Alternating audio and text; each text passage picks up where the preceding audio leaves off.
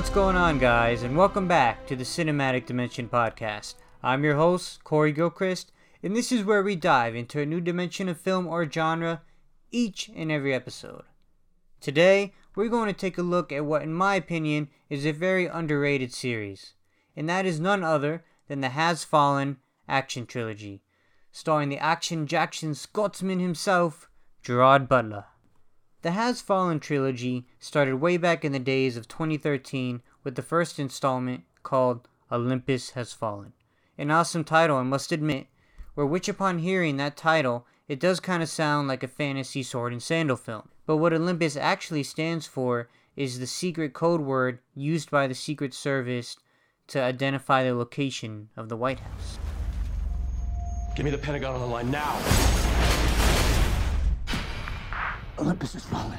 Olympus has fallen. We have contact from inside the White House. Identify yourself. 309er. Jesus, Banning? Now, the Die Hard framework has been copied countless times before.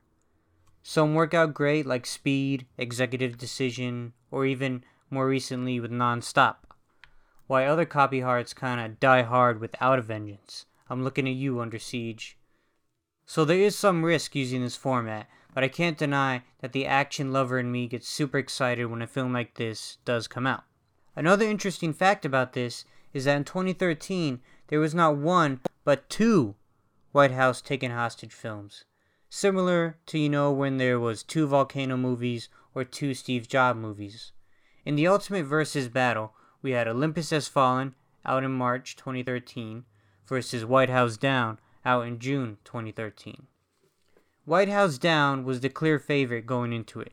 You had rising star Channing Tatum as the hero, Jamie Foxx as the president, and it was even directed by the master of disaster, Roland Emmerich. While the underdog, Olympus, starred Gerard Butler, Morgan Freeman, and Aaron Eckhart, all talented names, but not necessarily the biggest box office draws as you would with the other film. It was also directed by the very talented Antoine Fuqua, who's made some classic hits such as King Arthur 2004 and The Equalizer, as well as Training Day. So it was a pretty good competition going between the two. So, like I said, going into the fight, White House Down was the heavy favorite. But like my hero Rocky, Olympus came out of nowhere and knocked out White House down with a quick one two punch. Bop bop. It was no contest. Olympus was the perfect actioneer with a great setup and payoff, full of one liners and with an R rating that didn't go light on the fights or violence. Gerard really delivered as Agent Mike Banning, and it was a perfect role for him to build on. And it was also great for him to find something big after his claim to fame in 300. I even remember seeing him all the way back in 2003 in Paul Walker's timeline. So he's been around, he's definitely paid his dues for sure. You know, Gerard Butler has made some good choices and a few questionable choices, like with Geostorm, but you can't deny he's holding up the flag as one of the last leading action heroes of our time. Rick Yune plays the cool villain, and this guy's phenomenal at playing villains, like he did on the first Fast and Furious film and even in the Bond film Die Another Day with Pierce Brosnan. His character is ruthless and a pure foil to Gerard Butler's character. Overall, Olympus Has Fallen is such a fun film that you have a great time watching, and you leave the film feeling very patriotic for what this country represents in all of us the will to never back down in our darkest moments. So, like I said, it really wasn't a competition. White House Down failed to deliver the same punch that Olympus had. It was rated PG 13 and it came out after Olympus, which hurt it tremendously. But in this business, it's all about the numbers. Olympus made 170 million worldwide on a budget of 70 million, while White House Down ended up making 205 million on a 150 million dollar budget. Numbers wise, it makes Olympus the clear champion. At first, I thought to myself, I didn't really think of this film as becoming a franchise.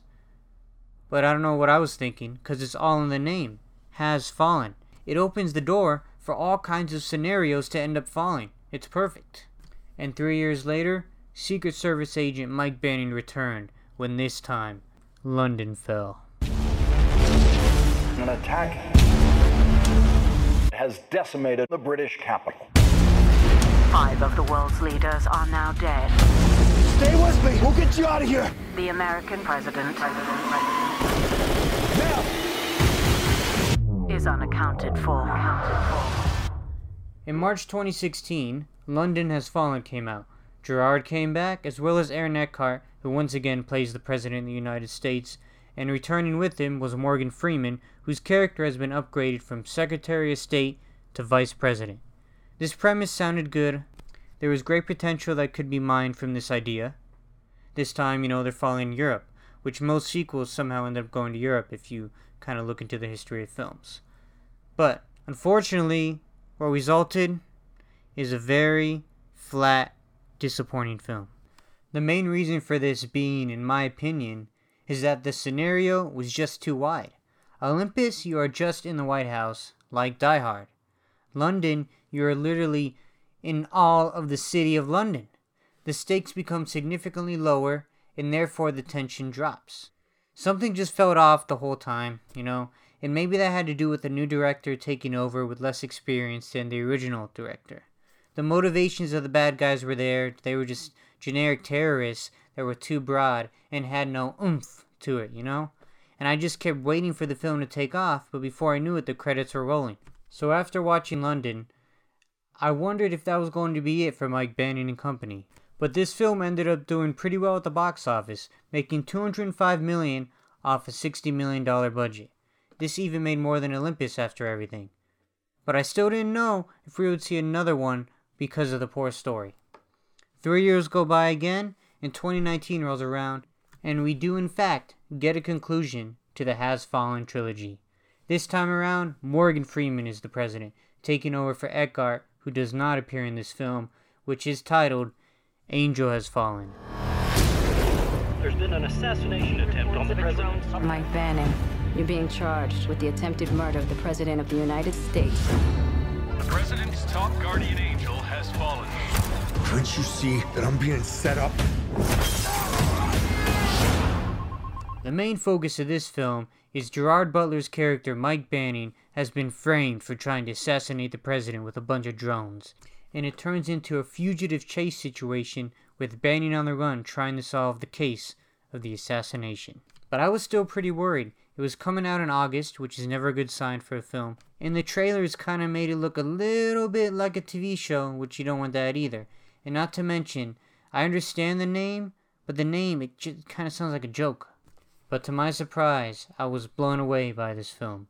What's different about this third film is that there's no scenario Die Hard situation. Instead, it's about the main character, Secret Service agent Mike Banning. The angel in the title refers to the lead Secret Service agent in charge of the president, called the Guardian Angel.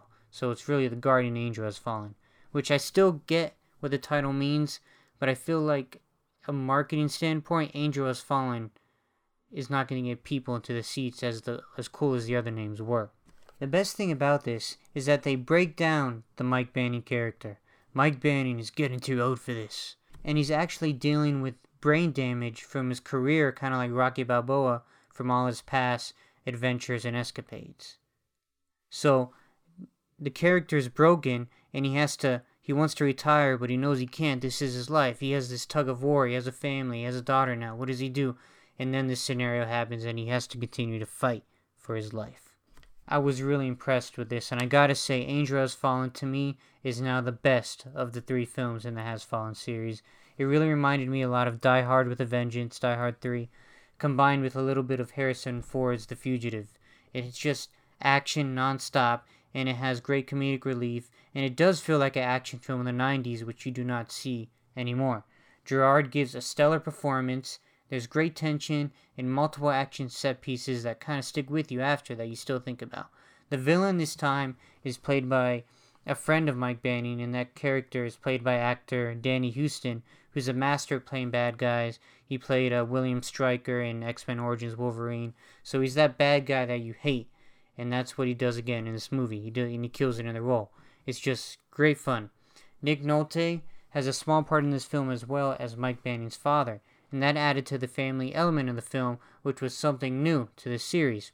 There was great moments between Banning and his wife, mending relationships with his father, So you again, it connected you and once again raised the stakes for banning, which again was something that London was missing. And you know, it's rare nowadays to get an action film that can still give you an emotional punch.